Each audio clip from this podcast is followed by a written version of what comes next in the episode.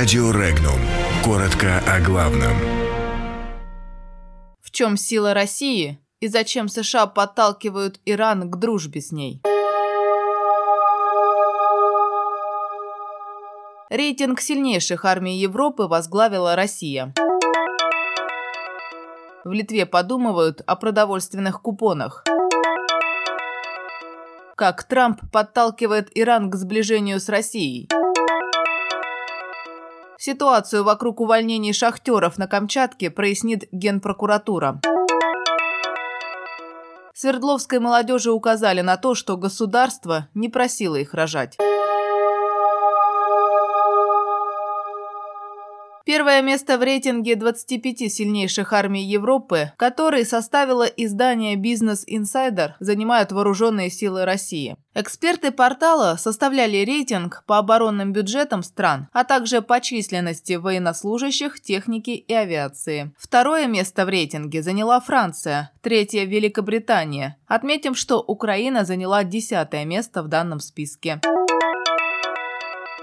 Правительство Литвы рассматривает возможность введения продуктовых купонов, заявил премьер-министр Саулюс Сквернялис. По его словам, такое нововведение будет служить как помощью малоимущим, так и способом поддержки малого бизнеса. Суть системы будет в следующем. Специальные ваучеры будут приобретаться за реальные деньги, а тратить их можно будет на покупку продуктов у производителя по себестоимости, то есть гораздо ниже, чем эти же товары в торговых сетях. При этом, по словам премьера, для введения такой системы не надо менять законодательство и вводить какие-то новые послабления для производителей. Проект на стадии проработки.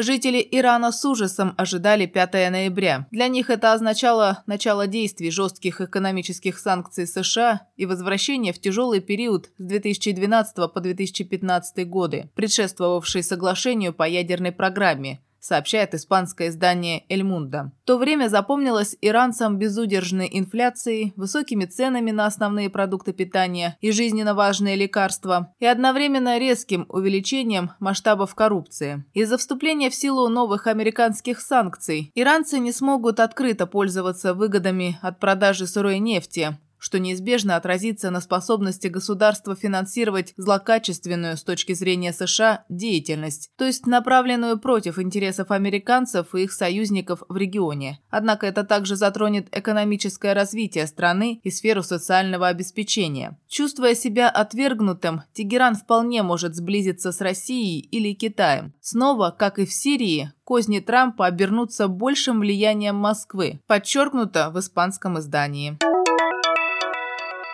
Глава Комитета Госдумы по труду Ярослав Нилов просит генпрокурора Юрия Чайку проверить увольнение шахтеров месторождения Аметистовое. Напомним, 29 октября горняки одного из крупнейших золотых месторождений Аметистовое, входящего в группу Ренова, российского миллиардера Виктора Виксельберга, приостановили работу и вышли на забастовку с требованиями повышения заработной платы и улучшения условий труда. Руководство объявило забастовку незаконной. Губернатор Губернатор Камчатского края Виктор Илюхин заявил, что никакой забастовки на предприятии нет, а все разговоры о ней – выдумки. Тем не менее, руководство месторождения Аметистовое уволило 33 сотрудника, по некоторым данным 40, из-за участия в забастовке. На Урале разгорается очередной скандал с участием представителей власти. Директор Департамента молодежной политики Свердловской области Ольга Гладских заявила молодым людям о том, что государство не просило их родителей рожать. На круглом столе с участием Гладских и представителей молодежных объединений города зашла речь о нехватке денег на развитие различных молодежных площадок. И после этого прозвучало заявление чиновницы. Она добавила, что все знают свои права, но все забыли про свои обязанности и призвала родителей вместе с государством вкладываться в своего ребенка. Подробности читайте на сайте Regnum.ru.